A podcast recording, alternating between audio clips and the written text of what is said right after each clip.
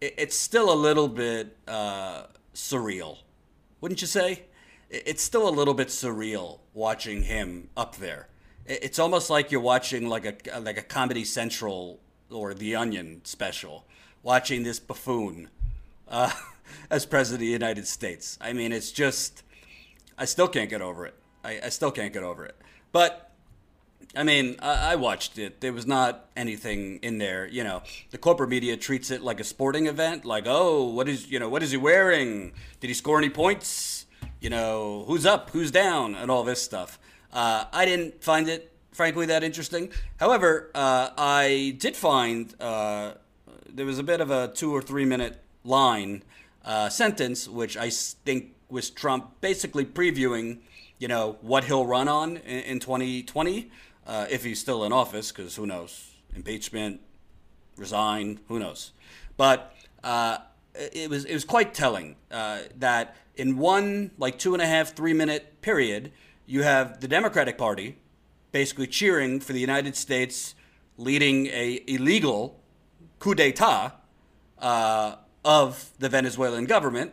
So in one one state, one section, uh, both the Democrats and Republicans cheering in unison. Hey, yay! we're we're we're letting uh, a, a, fake president, an unelected fake president, uh, take over in Venezuela, so he could then sell the oil to us, or so we could go basically steal the oil. Yay, democracy at work. So that that was something, and then of course Trump uh, pitting. You know, our freedom, our freedom is under attack from the evil boogie, so, boogeyman socialists like Bernard Sanders. So uh, let's let's show you uh, what I'm talking about. Here is uh, the United the United Corporations of America, both sides of the aisle, cheering our illegal coup in Venezuela. Two weeks ago, the United States officially recognized the legitimate government of Venezuela and its new president, Juan Guaido.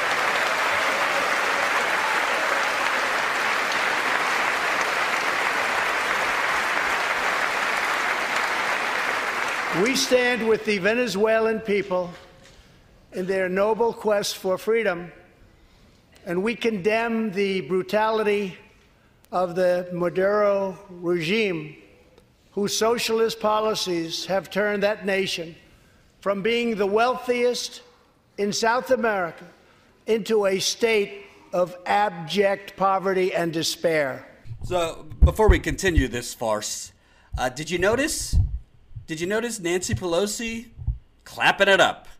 Clapping it up, Nancy Pelosi, for our, our legal coup d'etat of Venezuela. I mean, you can't make this stuff up. This is the Democrats. This is the Democratic Party we have. Nancy Pelosi just sitting there, yay, yay.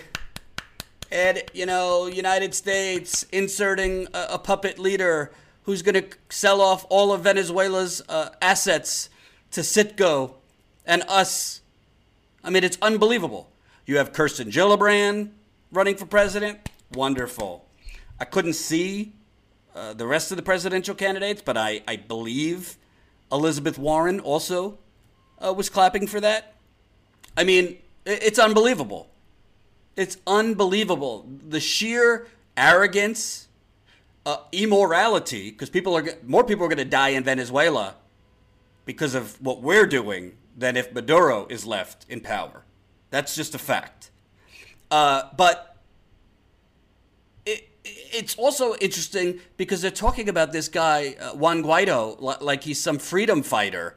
This is Juan Guaido in 2010 with a, a bunch of a quote quote unquote protesters who were literally trained by the United States.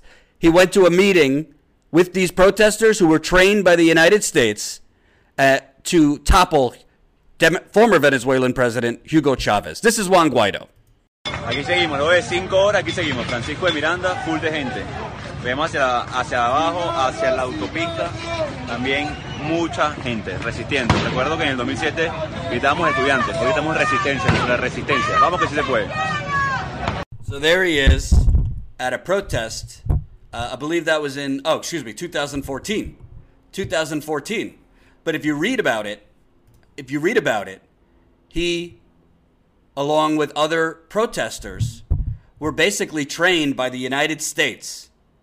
They were trained by the United States uh, to basically on how to protest, on how to, you know, tr- topple uh, Chavez. Let me find it here. More than a decade before these intrigues, a group of right wing opposition students were hand selected and groomed by an elite U.S. funded regime train regime change training academy to topple Venezuela's government and restore the neoliberal order. So, right there, this guy who Nancy Pelosi's clapping for and all these people are clapping for, Juan Guaido, is literally a puppet of the United States of America.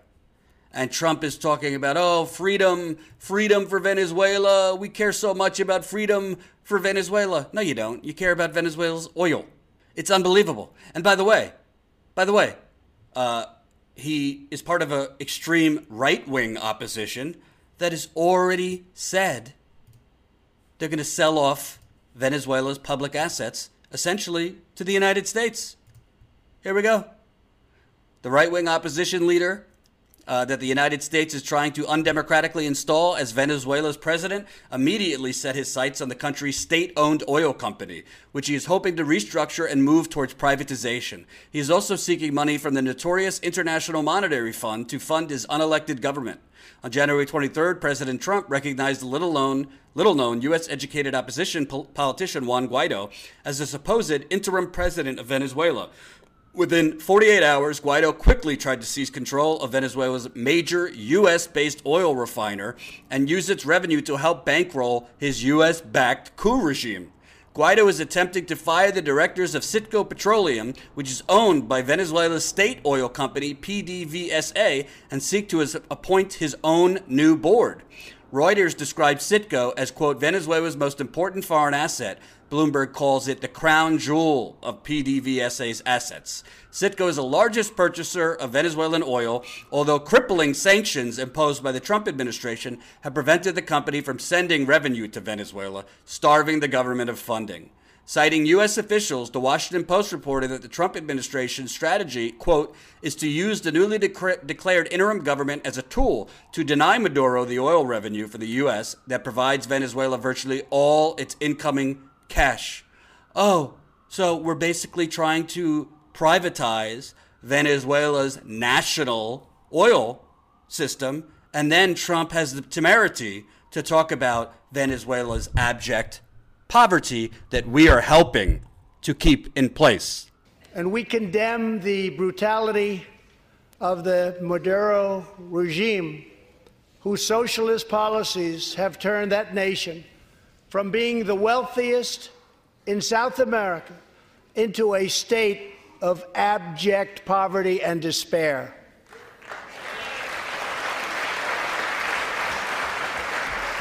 There's Nancy clapping away again. Clapping away at this bullshit. And again, again, so let's get this straight. Venezuela was once a very rich country, but the United States uh, it's not just the United States. Uh, the Maduro government has done things that have not been great economically. However, they have also redistributed a lot of wealth, helped educate people that were not educated, and helped uh, it helped stop uh, massive poverty. Things have gotten very bad because the United States has had crippling sanctions in place that is stopping the flow of revenue to the Venezuelan government.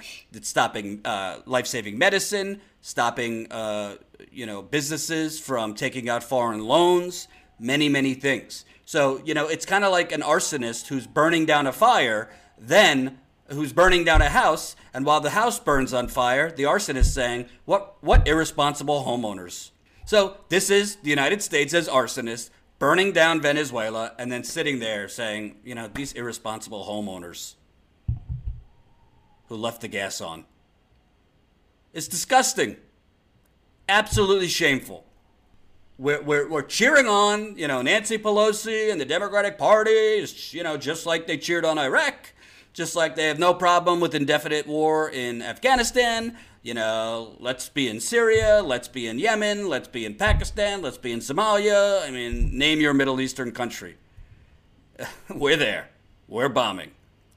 So, Democratic Party has no problem with endless war. Democratic Party has no problem with illegal regime change. Democratic Party is attacking Tulsi Gabbard because she's the only one with the integrity against this illegal regime change. Uh, frankly, I still haven't heard anything from Alexandria Ocasio Cortez on Venezuela. Have you? I saw that she retweeted uh, Ro Khanna, couple, couple like two weeks ago. I haven't heard her take a stand. I've heard uh, Ilhan Omar, is that her name? The Minnesota congresswoman? Uh, she's taken a stand against this illegal, illegal regime change. Because, you know, Trump, oh, law and order, law and order, law and order. He don't give a damn about law and order. He, he, he cares about oil and order. Oil and order. That should be Trump's slogan for 2020. It's disgusting. So let's continue. Uh, first, Nancy Pelosi and all them cheered on uh, for regime change in Venezuela. Let's see what they have to say on socialism. We are alarmed by the new calls to adopt socialism in our country. America was founded on liberty and independence and not government coercion, domination, and control. We are born free and we will stay free.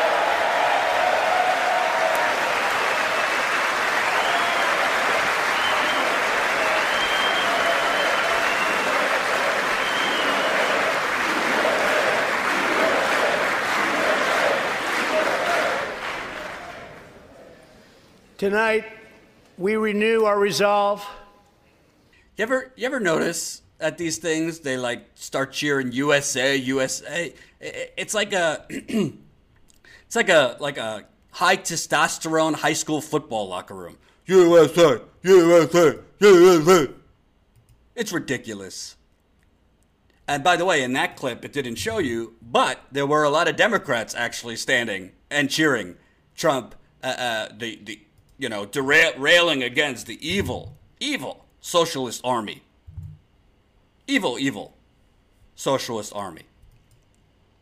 Uh, and, and, you know, the threat of socialism, you know, the threat uh, of, you know, more money for the worker bees. Such a threat, these socialists. And by the way, Bernie Sanders, obviously you saw, didn't exactly, you know, stand up saluting that. He did his own response to Trump's State of the Union. And uh, I'm looking right now. What did Bernie Sanders get? half a million views. Not too shabby. This man got half a million views in less than 24 hours for his response. Let's praise some of his response. Uh, for too long. And let me also just congratulate uh, Stacey Abrams uh, for her very, very effective response uh, to President Trump's State of the Union. Uh, now we, I think, all know why she would have been a wonderful governor uh, of Georgia. Um, I know that this will probably not shock uh, you, uh, but uh, I hate to say this, uh, but not everything Donald Trump said tonight was true or accurate. Tonight, when we talk about the economy, tonight and on numerous occasions since he has taken office, President Trump has told the American people that the U.S. economy is the hottest economy anywhere in the world, that it is really booming. Well, that may be true for the members of his um, Mar-a-Lago Country Club, where the price of admission has doubled to $200,000. Uh, for those folks who go to Trump's club, and for the wealthiest people in our nation, Trump is right. Uh, the economy is really booming. In fact, for many of President Trump's billionaire friends, the truth is they have never, ever had it so good. But for the middle class and for the working families of our country, the truth is that the economy is not so great. Over the last year, for example, real inflation accounted for wages for the average American worker is up by all of 1.2%, just $9 and 11 cents a week. In fact, real wages for that same worker, that average American worker, are lower today than they were in 1973. Let me repeat that. The average American worker, after adjusting for inflation, is earning less today than he or she did 46 years ago, despite huge increases in productivity. So there you have Bernie dropping some facts dropping some facts. But you know what's interesting to me? So, you know, Trump and actually a lot of Democrats, you saw Jon Tester was up there chanting uh, against socialism, and there were quite a few Democrats chanting against socialism too. And you know, Nancy Pelosi wanted to stand up and, and chant against uh, socialism. Remember, she said, you know, I'm a capitalist. You know, we're capitalists. You know, that's it. Uh, what can I tell you? We're capitalists. Uh, she infamously said. But recent Gallup poll shows that uh, actually more people in America have a favorable view of socialism than capitalism, and by a lot. 2018, positive view of capitalism, 47%. Cap, uh, positive view of socialism, 57%. That 47% number is kind of comical when you remember. Remember Mitt Romney? Well, 47% of people in America, you know, just want free stuff or whatever the hell he said. I don't even remember. So Bernie Sanders, you know, this evil, evil threat of the socialist boogeyman. You know, this the evil looming threat of the socialist boogeyman who's going to, you know, come while you're sleeping and take all your money and he's going to give it to the homeless people if you're wealthy. Uh, well, apparently 57% of Americans uh, are kind of into that. Kind of into that. And look at look at the change. I mean, 2010 it was even, but it's gone down. It's gone up, and then it's it's gone down nine points in two years. Well, what happened in those two years? Bernie Sanders awoke a hell of a lot of people as to what socialism really is, which is kind of just, you know, doing the government representing working people, investing in working people. That's actually what socialism means, democratic socialism. It's got the capitalism has gone down by 9 points. And that's what Trump and that's what a lot of Democrats and Republicans were cheering about yesterday in their jingoistic. So to them, freedom, freedom means illegally toppling a democratically elected government in Venezuela and stealing their oil. That's freedom. But to them, tyranny, tyranny is socialism. What the majority of Americans want. 70% want Medicare for all. 60% free public college. 58% $15 minimum wage, 72% expand Social Security, 57% break up the big banks, 64% legalize weed, 65% jobs guarantee. Not on this list, 81% Green New Deal. Thank you, Shane Batka, 499 in the super chat. Do you think the coup in Venezuela is also a way to put stoke of fear in, into people about socialism? Kind of a Red Scare 2.0. Do I think? Of course it is. They have nothing else. Look at the polls. People want socialism. And by the way, the reason they keep using the word socialism is because it has a negative connotation, but it's not even full socialism, what Bernie Sanders is talking about. He's not saying get rid of, you know, private enterprise, get rid of private companies. No. He's saying the government needs to redistribute the money from the top, which it already has been redistributed. We already live in a socialist country. It's a socialist country for the rich. Who do you think is paying for those tax cuts for Trump's donors and yacht and yacht owners? Us. Because they're cutting programs for workers. They're cutting programs for seniors. They're cutting programs for students. They're cutting programs for average people and the most vulnerable so that they could basically give giant, giant tax cuts, deregulation, and subsidies to rich people and companies. So I don't want to hear Trump and, and you know these Democrats clapping like Jon Tester. There were other Democrats clapping too. They believe in socialism just for wealthy donors from Wall Street, Big Pharma, fossil fuels, real estate developers, and Silicon Valley. And this Fox News, this Fox News uh, segment was particularly humorous. Uh, you know, Fox News can't believe its own poll on socialism.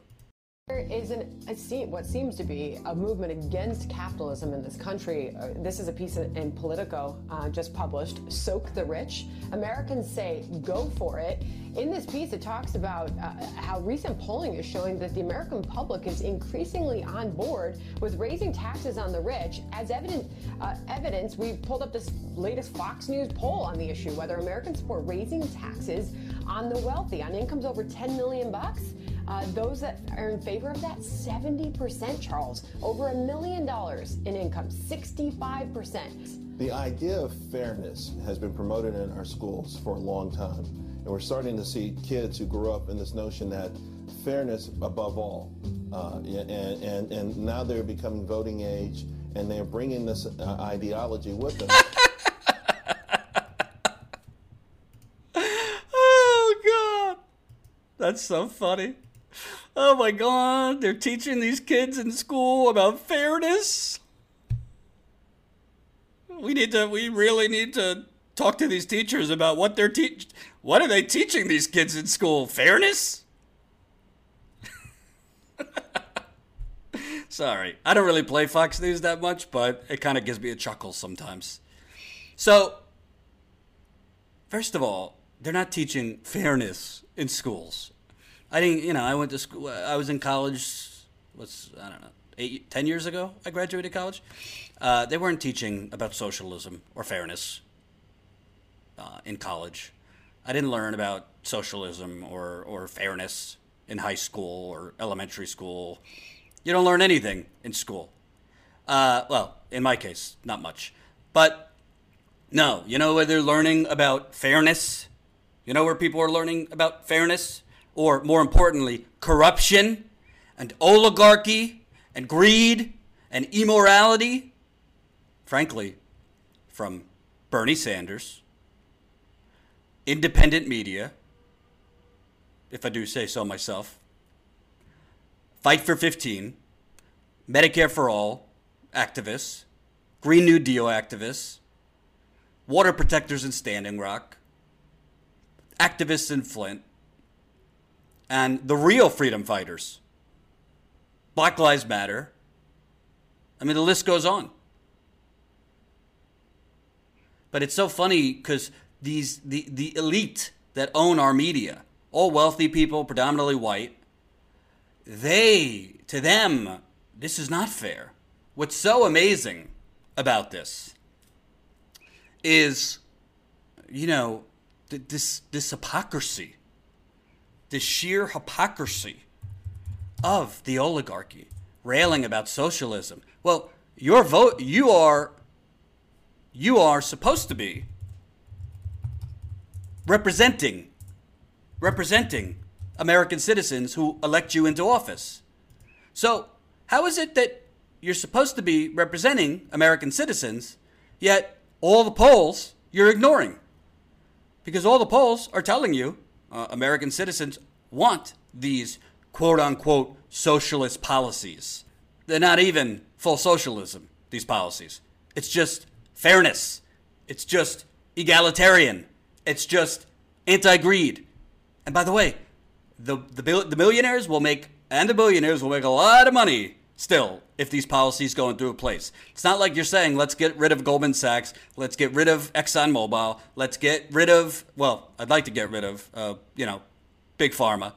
That's not what Bernie Sanders is even saying. I'm glad Trump is coming up with this socialism argument.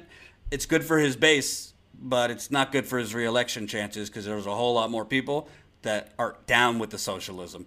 And if he runs against Bernie Sanders, I would think you might be looking at one of the biggest electoral landslides in American history if it's Bernie Sanders versus Donald Trump. Mark my words.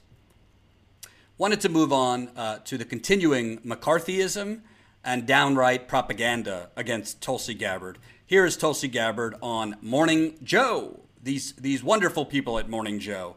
Uh, this. I wanted to ask uh, Congresswoman, uh, Gabbard, you brought a very interesting guest last night to the State of the Union. Yes.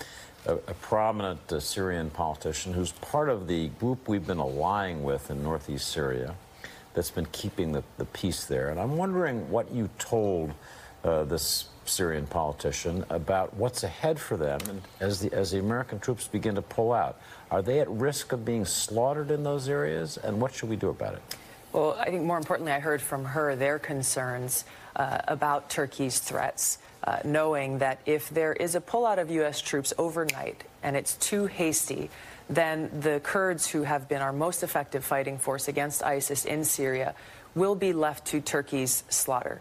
Uh, she referred to what has already happened in places like Afrin in Syria to know what would lie ahead uh, if there is not an opportunity for the Kurds in the northern part of Syria to broker some form of security agreement that will allow them to, uh, frankly, protect their homes and protect their families going forward. She also said, We never expected the United States to keep soldiers there forever.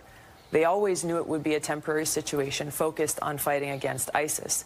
All she's saying is give us the space to be able to make sure that we are able to secure ourselves uh, before the United States pulls out all of our troops. Did she ask you why you met with Assad? No, she didn't. Uh, but we had a discussion about that, and she recognized why I met with him and agreed with that meeting because she knows how important it is that we be willing to meet with uh, adversaries or potential adversaries, not just our friends. Do you think Assad if is we our are enemy? serious about the pursuit of peace? Do you think Assad is our enemy? Assad is not the enemy of the United States because the United uh, Syria pose a direct threat to the United States. What do you say to, to Democratic voters who watched you go over there? And, and, and, and what do you say to military members who have been deployed repeatedly in Syria, pushing back against Assad? Uh, people who have been deployed to Syria have been there focused on their mission, which has been to defeat ISIS. Our troops have not gone to Syria to uh, wage yet another costly, destructive regime change war. And many troops I hear from express frustration at the fact that our country continues to wage senseless, costly regime change wars, followed by nation building missions, leading to uh, situations like we see in Afghanistan. So many examples of our troops being deployed, their lives put on the line, without understanding what the clear mission or objective is and how that mission actually serves the security of the American people in the United States. What's so funny? Did you see all of them looking at her? Wait, can I find that again? Of Hold on. Oh, their animosity. They look at them. They can't take it. Who is this? Who is this woman talking about regime change and challenging our empire? How dare she? Which I think a lot of Americans would agree with you there. But again, going back to Assad, Assad is not an enemy. Is he an ad, is he an adversary Mm. of the United States? We have to look to who poses a threat to the United States No, and no, the no, I- American I understand that, but there are a lot of people who don't pose a direct military threat to the United States who consider themselves to be adversaries of the United States. That- that is- Vladimir Putin poses uh, or considers uh, America to be an enemy. We consider Russia to be an adversary. I'm just asking you, do you consider Assad to be an adversary of the United States? When I look at whether it's Syria or Turkey or Russia or China or other countries in the world, I look at what are their interests Mm-hmm. and are their interests counter to our interests. So, what would you say he is to the United States? If you cannot say that he's an adversary or an enemy, what is Assad to the U.S.? What is the word? I, I, I'll play the rest of the clip.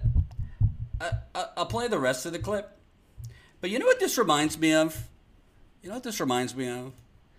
Um, you know when I was when I was uh, in college, right? Uh, I I was dating somebody, and uh, you know I was kind of on the fence a little bit. I was kind of on the fence. You know, I did love her, but I didn't know if I was like in love. You know, have you ever had that where you like love somebody and you're attracted to them, but like, are you in love? Do you even know what in love means? But I don't want to. I don't want to. I don't want to not. I, I want to be with the person. I just don't know if I'm in love. But you know, the the they. She said to me like, well, you know, do you love me? Are, are you in love with me or do you love me? Do you love me or are you in love with me?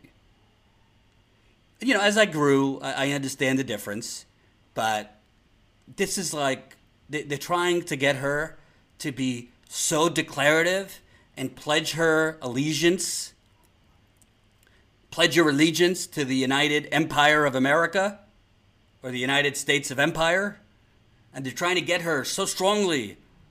You- can't be a part of that, glu- that club if you don't pledge to, to want to, you know, be at tw- 20 different wars at one time and, dip our toe into every other country known to man. And Tulsi Gabbard, you know, they can't stand nuance. They can't stand diplomacy. They can't stand not declaring every foreign. Uh, they can't stand not declaring every uh, untoward or uh, foreign leader that's terrible or brutal our enemy.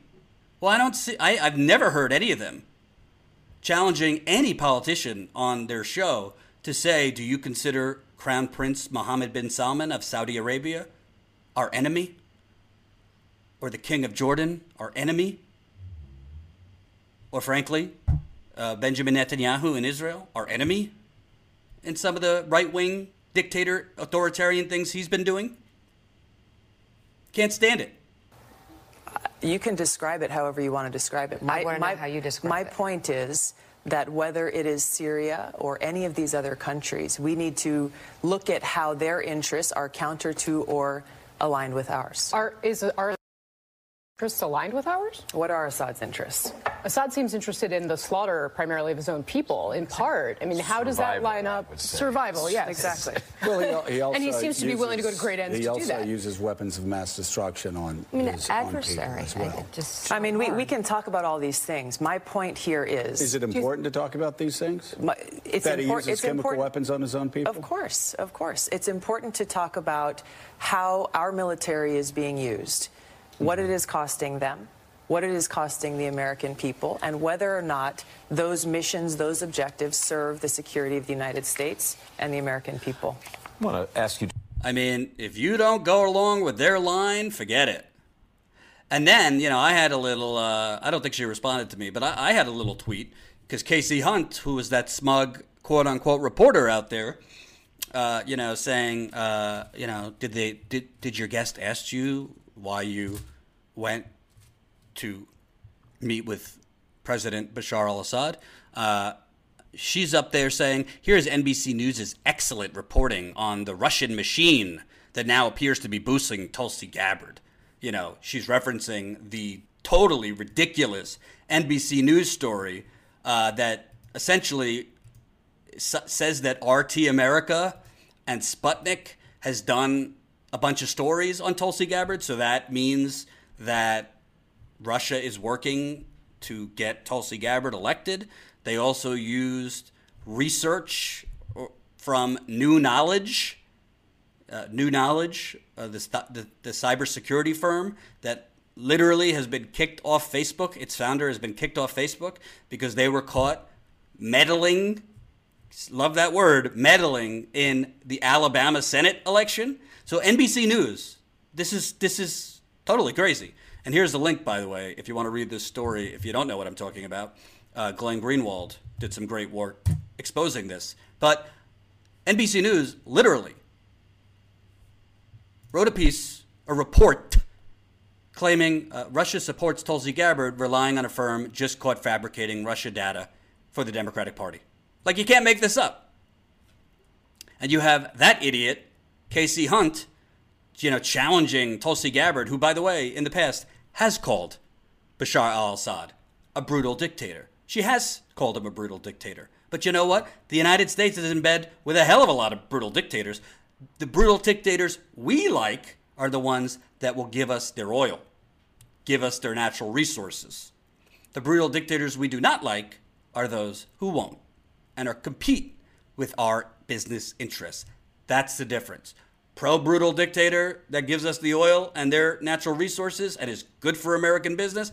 Anti brutal b- dictator who's not. All brutal dictators. I mean, I think Assad is a brutal dictator. But why is it that we're so, so upset about Assad, not Crown Prince Mohammed bin Salman, who's responsible for a genocide in Yemen. Tens of thousands of people dying in Yemen. We're cool with that. The only reason we weren't cool with that is not because of what he's doing in Yemen, but because an elite Washington Post journalist was executed by the Crown Prince. Before that, not a peep about the genocide going on in Yemen. It's truly remarkable because, as I tweeted, let me find my own tweet, you know, showing this little diagram or, or pentagon or square. I don't know. What, what shape is that? A pentagon? I, wasn't good in that class. So, do you, do you notice they have a bunch of candidates who haven't even announced yet? Love Bernie, but hasn't even announced.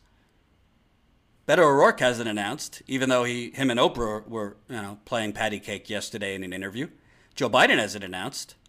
Bloomberg hasn't announced. Amy Klobuchar hasn't announced. Elizabeth Warren hasn't formally announced. Sherrod Brown hasn't formally announced. So they got all of these quote unquote 2020 candidates. Who's missing there? I mean, if this isn't what Noam Chomsky talks about, manufacturing consent or in this case, manufacturing disconsent. You don't have to like Tulsi Gabbard, but she's a declared candidate. She's a congresswoman of the United States. And you don't? She's not included? What is this that they like to say? Picking winners and losers? I mean, it's disgusting. It's disgusting what they're doing. Hey, you want to have an actual debate as a media outlet on regime change, on whether the United States should be getting involved with all these other countries and trying to topple dictators and all this stuff, great. Let's have that debate. I think it's a good debate to have.